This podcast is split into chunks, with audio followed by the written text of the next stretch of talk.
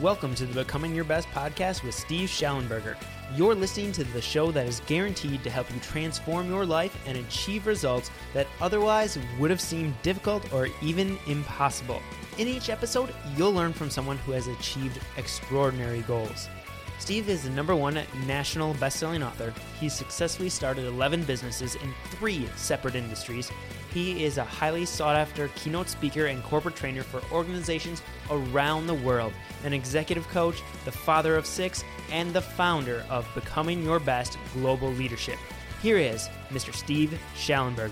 Welcome to all of our Becoming Your Best podcast listeners, wherever you might be in the world today. This is your host, Steve Shallenberger, and we have a wonderful guest with us today. His name is Wally Thim, and he was the leader in an inspiring turnaround that has had a significant impact in protecting our nation. And I'll get to that in just a moment. His thoughts will really be invaluable for a leader at any level, whether it be a team, a coach, a teacher, a parent at home, or the leader of a large organization. So, welcome, Wally Thim. Thanks, Steve. So excited to have you with us today. And before we get started, I'd like to tell you just a, a little bit about Wally's background. And he was born and raised in Hawaii. And I'm going to have him tell a little bit more about where he was raised in Hawaii. He graduated from high school there and, and was very active. And in addition to scholastic things, he was a, a uh, top level athlete. He attended Washington State University uh, on a scholarship where he played football and basketball for two seasons when Uncle Sam called and drafted him in the military service uh, into the Army. He served four years as an enlisted soldier serving one combat duty in Vietnam in 1968 and 69, and he was honorably discharged in 1970. And that's when I had the opportunity to meet Wally Thim for the first time in the country of Uruguay. And what a terrific guy he was there. We had the chance to actually serve missions together. Wally returned and graduated from Brigham Young University in business and that is when he made the decision to go back into the Army. He uh, went right out of college to Fort Lewis, Washington. He attended advanced ROTC uh, training and camp, where he graduated and passed the camp as a distinguished military graduate. He was commissioned a second lieutenant. He served as an Army commissioned officer from 1975 to 1995, retiring as a lieutenant colonel in the Armored Cavalry with a total of 26 years of service. Thank you, Wally, for that incredible service. You're welcome, Steve, and I appreciate that very much. Yeah, we, we appreciate you protecting our freedom and giving of yourself wherever I go uh, really, as I travel all over the world, I frequently see the military uh, from our country and also of others. But when I have the chance to talk with them, I thank them, and I know that all of our listeners will feel the same way. Uh, Wally has spent, since he's retired from the Army, he spent the remainder of his time building uh, and helping universities and development, and also in supporting some of the healthcare initiatives in Hawaii. So, with that, I would love to introduce this and get us going, Wally, by having you tell us about what was your background like as a youth? Where were you raised specifically, and what was it like being a young man there? Uh, thanks, Steve. Uh, I was raised on the island of Molokai, on in the state of Hawaii. Now, Molokai is a very small island just south of Oahu, the main island, where I was raised by my grandparents. In particular, my grandfather had a had, had a strong influence over me in in what he did and the things that he taught me. He uh, because it was a rural uh, island, pretty much we we kind of had to uh, go outdoors quite a bit. We uh, I I learned how to hunt. I learned how to fish. learned how to uh, uh, do a lot of outdoor things. Even uh, at a young age, uh, my grandfather taught me how to shoot, and I became actually quite good at at using different different weapons. Um, and I grew up there for for six years, my first grade year to the sixth grade, before moving back to Honolulu and and staying with my parents. But that's how my my youth, as I as I went through my elementary school years. So, Wally, was, Wally, I just want to know. So, did you ever come face to face with a wild boar? uh, uh, yes, as a matter of fact, uh, sure did. Uh, there are times uh, when you, they're actually kind of more afraid of you um, than you are of them. But at the first, I can remember the first time coming face to face with one of those, and my grandfather said to me, "Take the shot." and and it, it, was it was a pretty good good shot too. Uh, I I I didn't hit him square, but my grandfather made sure that that the boar was uh, was killed. And but that was kind of my first uh, my first experience with hunting. And then of course we hunted other things besides that. We hunted deer. He taught me how to track. He taught me all about the mountain trails.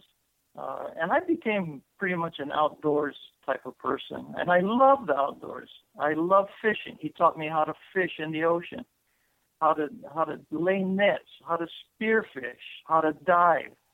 And so basically, I was pretty much an out, outdoor type person. Wow, what a prep! It, what a preparation, though. That must have been quite amazing. You had to learn how to work and be self-reliant. That must have been quite the experience.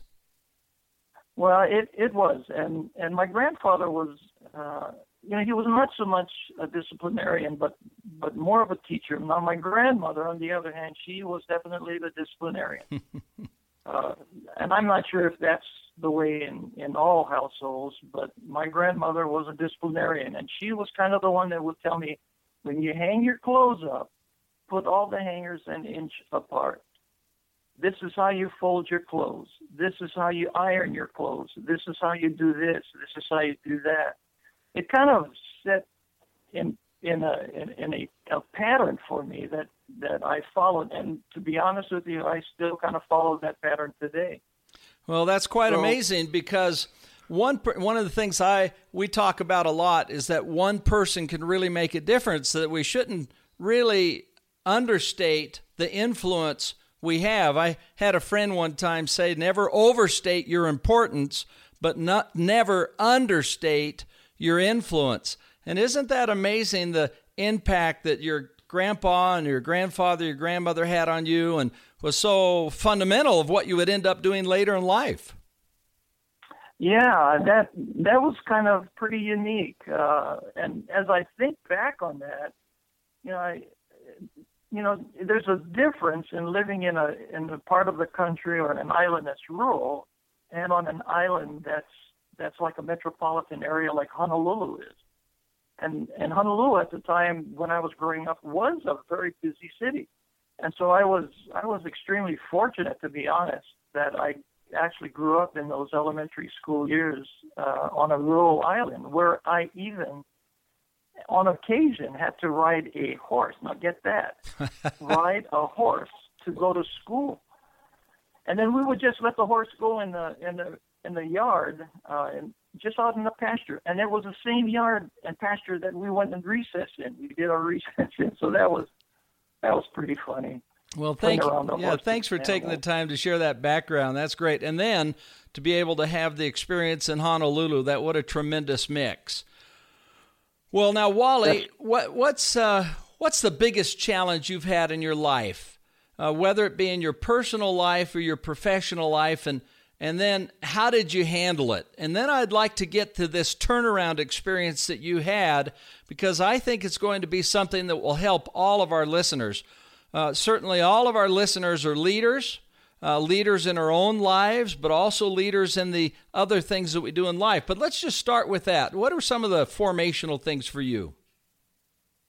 Well, one of the uh, one of the huge challenges that that I faced that I never anticipated was when I was drafted into the military service.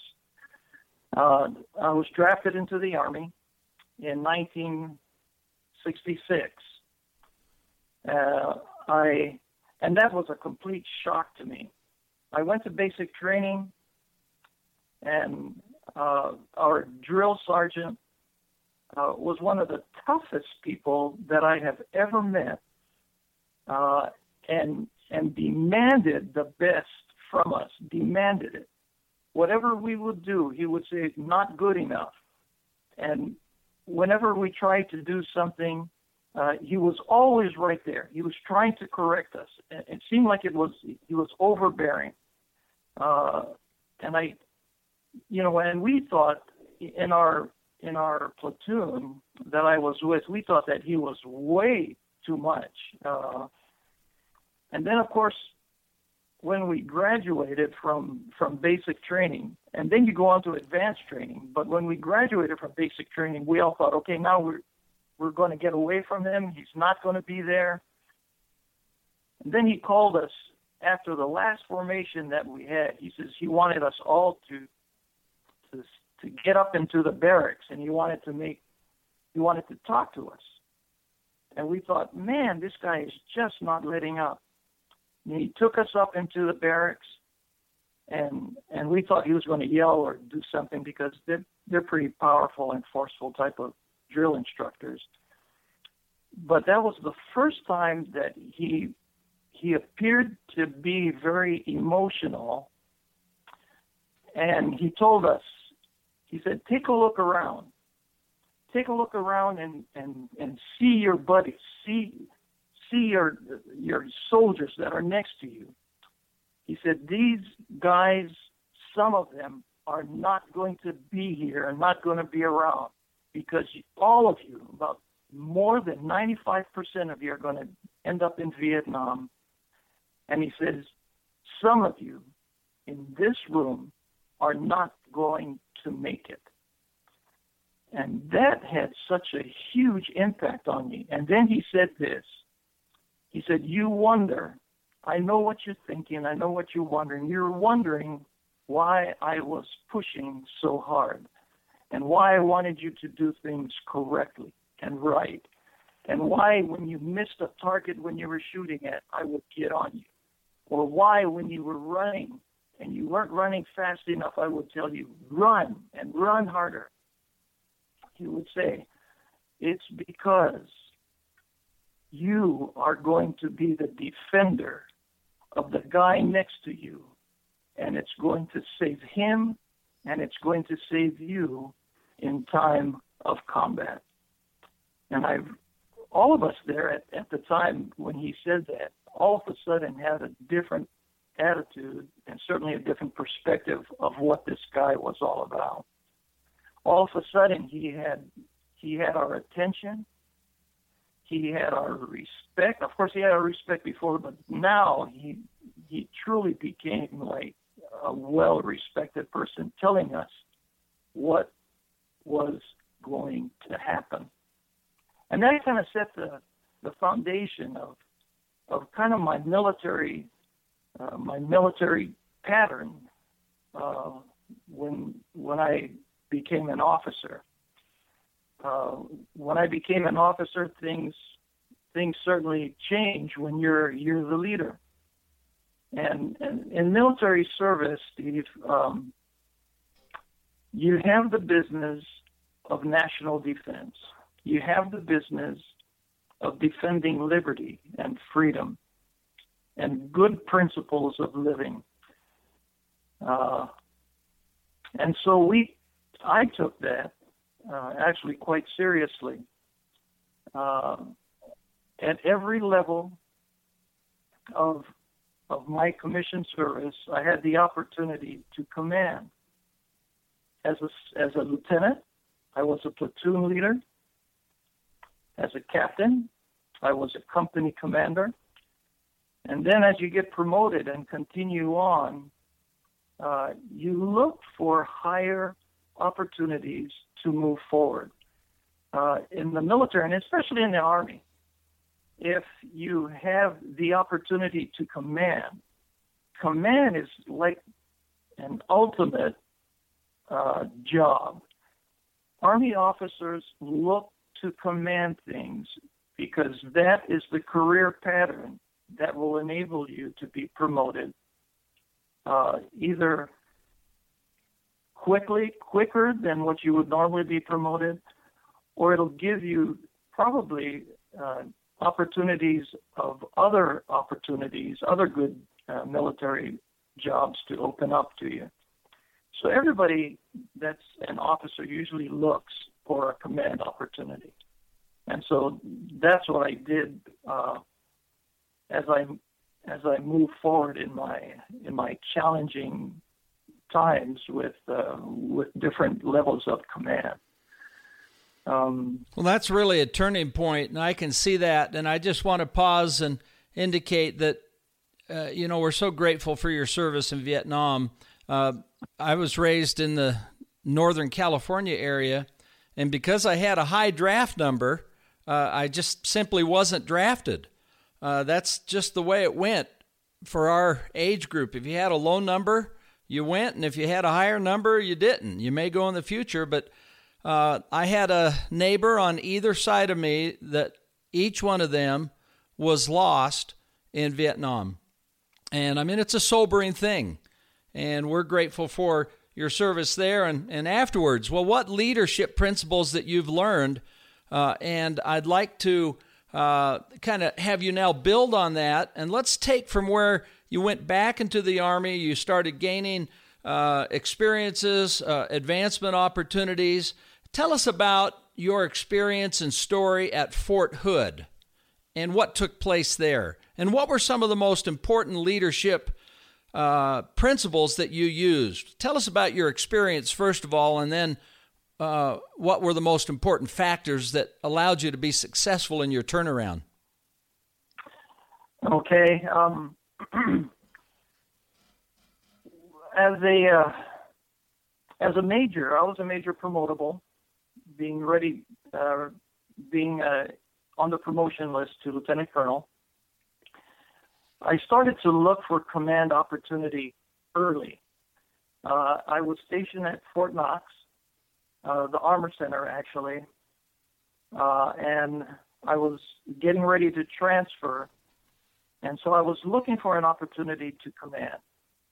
And as I started uh, the process, I had to contact my people in the Pentagon that that manage me and manage my branch. Uh, we kind of discussed, it, you know, opportunities that came for command, and so there were there were number of opportunities at different forts. Uh, there was one at Fort Lewis. There was, you know, others. One was at the 82nd Airborne. One was at the 101st Air Mobile.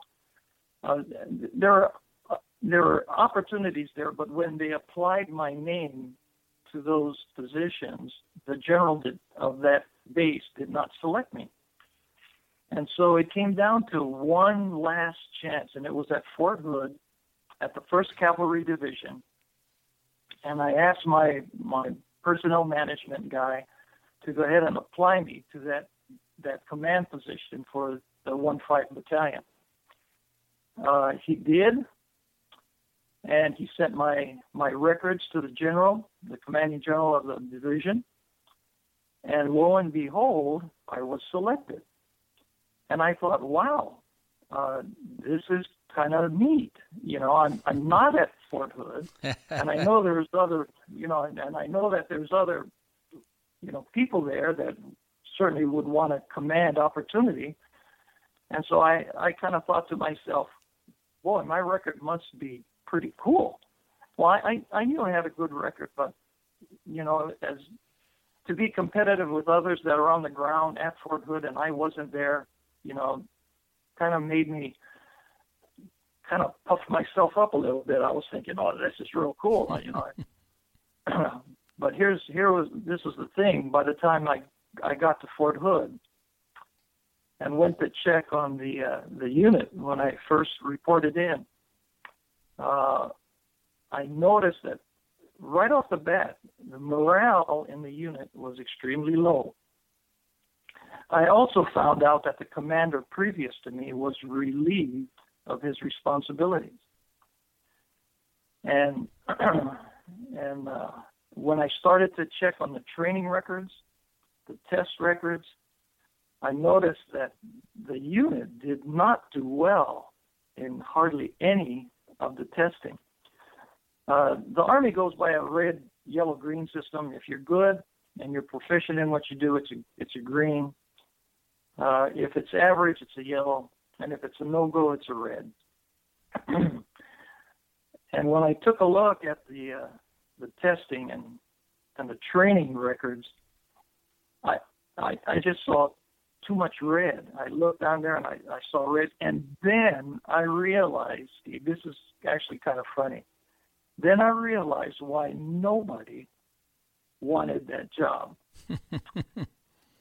and, oh, that's great! I, I love it. That that gets your juices going right there. uh, it it did, and and the first thing that came to to my mind, and, and that was kind of funny actually. The first thing came to my mind was why did I fight to get this job? right. So, but be that as it may, uh, I accepted the challenge. Now, the first thing that I did, uh, I had to remind the soldiers of why they were there. It's for defense of our country is that we prepare for combat, even though we don't go to combat. We still prepare for it. And we have to be ready at a moment's notice. There is no doubt that there is lots of conflict in the world. We've seen it. Every 10 to 5 years, we end up in some sort of conflict. And so we have to be ready. And I related to them my experience in Vietnam about my drill instructor. And also uh, that they were there and they were army people and they were soldiers and they were the defenders. I started with that just so that I could see how things would kind of work out, and and they kind of responded to me. Uh, it was it was a it was a good positive response, uh, and so we started. Uh, we we had to we had to do things incrementally. We we couldn't take just everything across the board and just run with it. But we have to do things incrementally. We have to start with the individual soldier. And we have to build his confidence. And we, we have to do things like make him better at physical training, make him better at team training, make him better in his process of thinking and responding and reacting. Uh, so we, we just started from scratch again we sent people to the firing range. We sent soldiers to the firing range, and we told them, "Your job is to hit the target." That's the basis of what we do as an individual soldiers. When you fire a weapon, you have to hit something. And and so we went through the basis again. Uh, we had to build um, their marksmanship. We had to build their physical stamina, their physical training and we had to uh, build their MOS, their specific uh, military specialty that they were placed in, and we had to increase their capacity and skill in those areas.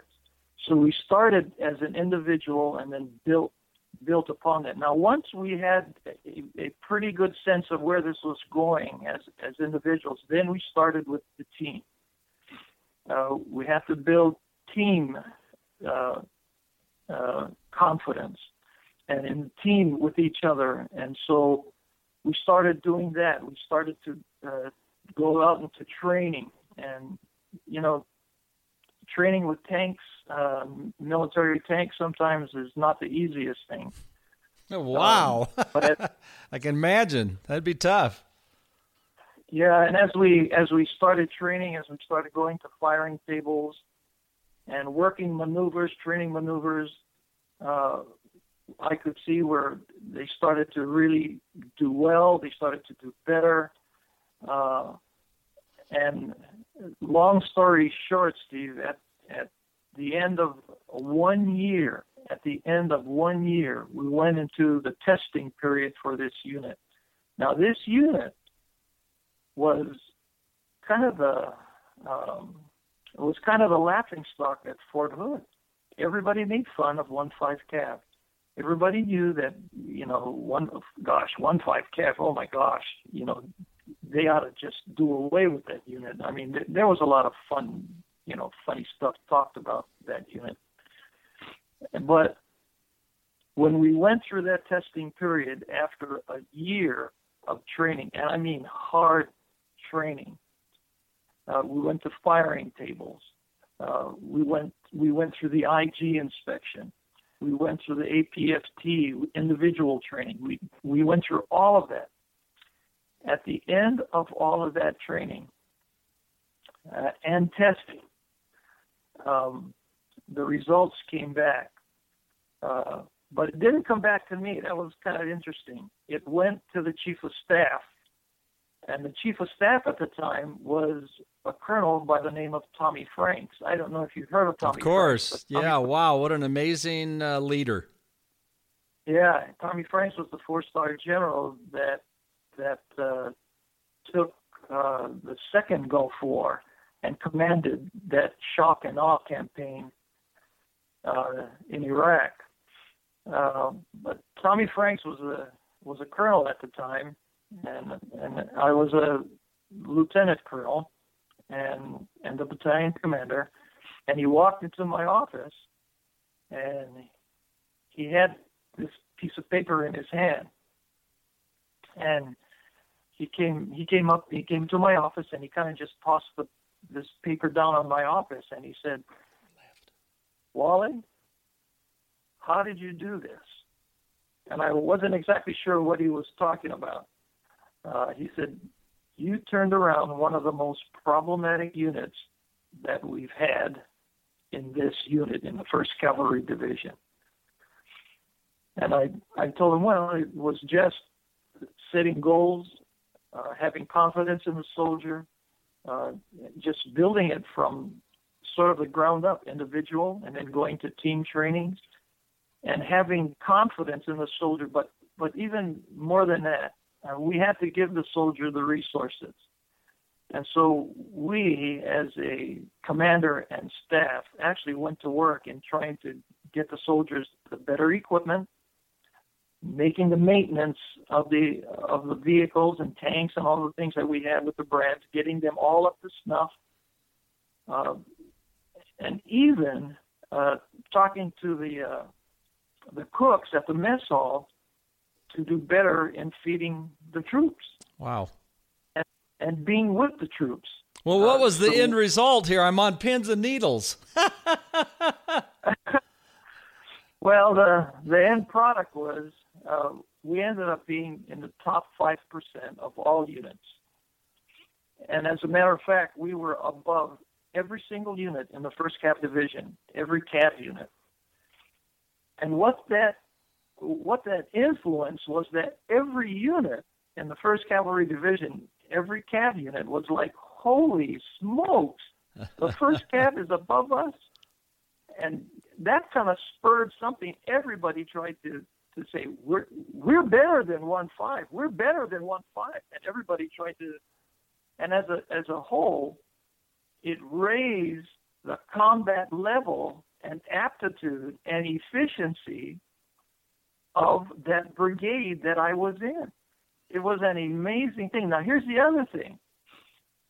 After I did that, uh, after we completed the testing and all of that, uh, uh, Colonel Franks told me, he says, you have to take leave because I know that you've been you've been really working hard, you and your staff. He said, you guys have been doing monumental work. He says, go ahead and take leave. He says, you deserve it. So I took leave. I brought my family home to Hawaii, and we were we were here for one day. And at the end of that day, I got a call from Fort Hood. All leaves canceled. Return to Fort Hood. wow. We are going to go play in the sandbox. Oh, my. Iraq has just invaded Kuwait, and we are going to go liberate Kuwait. So this this couldn't have happened, to be honest with you, at a at a better time. and I took that unit. I took that unit to Kuwait, uh, and we were responsible for for going all the way across Kuwait when, during the attack and stopping the retreating army that came out of Kuwait, the Iraqi army that came out of Kuwait. We stopped them on the road to Basra, and we kind of nicknamed that area the uh, we nicknamed that area the Valley of Death. Wow. And wow. So, long story short, we were successful. Uh, and you know, you, you you always want to make sure that your your soldiers are cared for, uh, that your people are cared for, because if you care for them, if you give them what they need, the resources that they need, and you respect them, uh, they respond in a way that's absolutely amazing. And that's what the soldiers did for me and for the company commanders that were under my command. Well, uh, it was a, it was an amazing, an amazing experience for me. Now, Wally, I, I just want you to know that wherever we go, and this is part, this is what has been my research and what is in becoming your best, the 12 principles of highly successful leaders is exactly what you've done is when you have a leader that does these kind of things that you've been describing, sets the vision so people get the vision. They create a plan of how they're going to implement this excellence to to uh, come about, and then they care for people. They respect for one another. They have respect for one another. They build trust. They do things that build trust. And then this, as you said, you went from the soldier to the team, and once you have then a culture of excellence, everything starts changing. The levels, the standards of performance go up, and it's very hard for them to go down. And and so, uh, congratulations on that. Uh, what you did is you had an impact not only on the individual soldier or your whole brigade, but this is what happens when you do those kind of things. It influences everybody else around you. So, uh, thanks again, and I'm glad that you described that. Now, I can't believe it, Wally. We're out of time already, but before before we end up, I'd like to just have you in one minute, if you can, maybe share what you feel or maybe life's most important lessons that you would like to pass along to our listeners and uh, to others, your children or or people that would really want to do better. Give us one or two thoughts, and then we better wrap it up. Okay. Well, the one thing that uh, I think is important is uh, every challenge that faces you, every is an is is an opportunity to excel. Uh, challenges are are not there to be backed away from. Challenges are there to increase capacity and increase influence. Uh, that has that has always been something that I have learned and that I espouse and that I believe. Uh, it's it's been you know my military career is is just the foundation of everything that I've probably done in my life up until this, uh, even currently, even presently. And and the other thing is, uh, you got to smile at things. um, you got to have a sense of humor, uh, and you can't take yourself. You know, you got to laugh at yourself. You can't take yourself so seriously. You got to laugh in your life. You got to have fun. You got to have balance those are the things that are important because if if things are kind of little out of balance, uh, you, you, you kind of fall behind.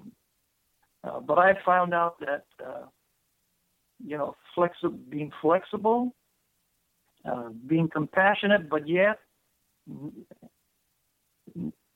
you can have a, a, a strong influence on those around you and particularly those in your family as well. Well, okay. So well, I hope that makes sense. Well, well, Wally, I just want you to know that if I had a son or a daughter serving in the military, I'd want them to serve under Wally Thim. I couldn't think of anybody better. Well, thank you, Wally, for being part of this show today. Thank you for your service to our country, uh, for your selflessness, for your sacrifice. We're so grateful for it. Uh, you've done a terrific job today and throughout your whole life. And we wish you all the best as you continue to make a difference in, in the world.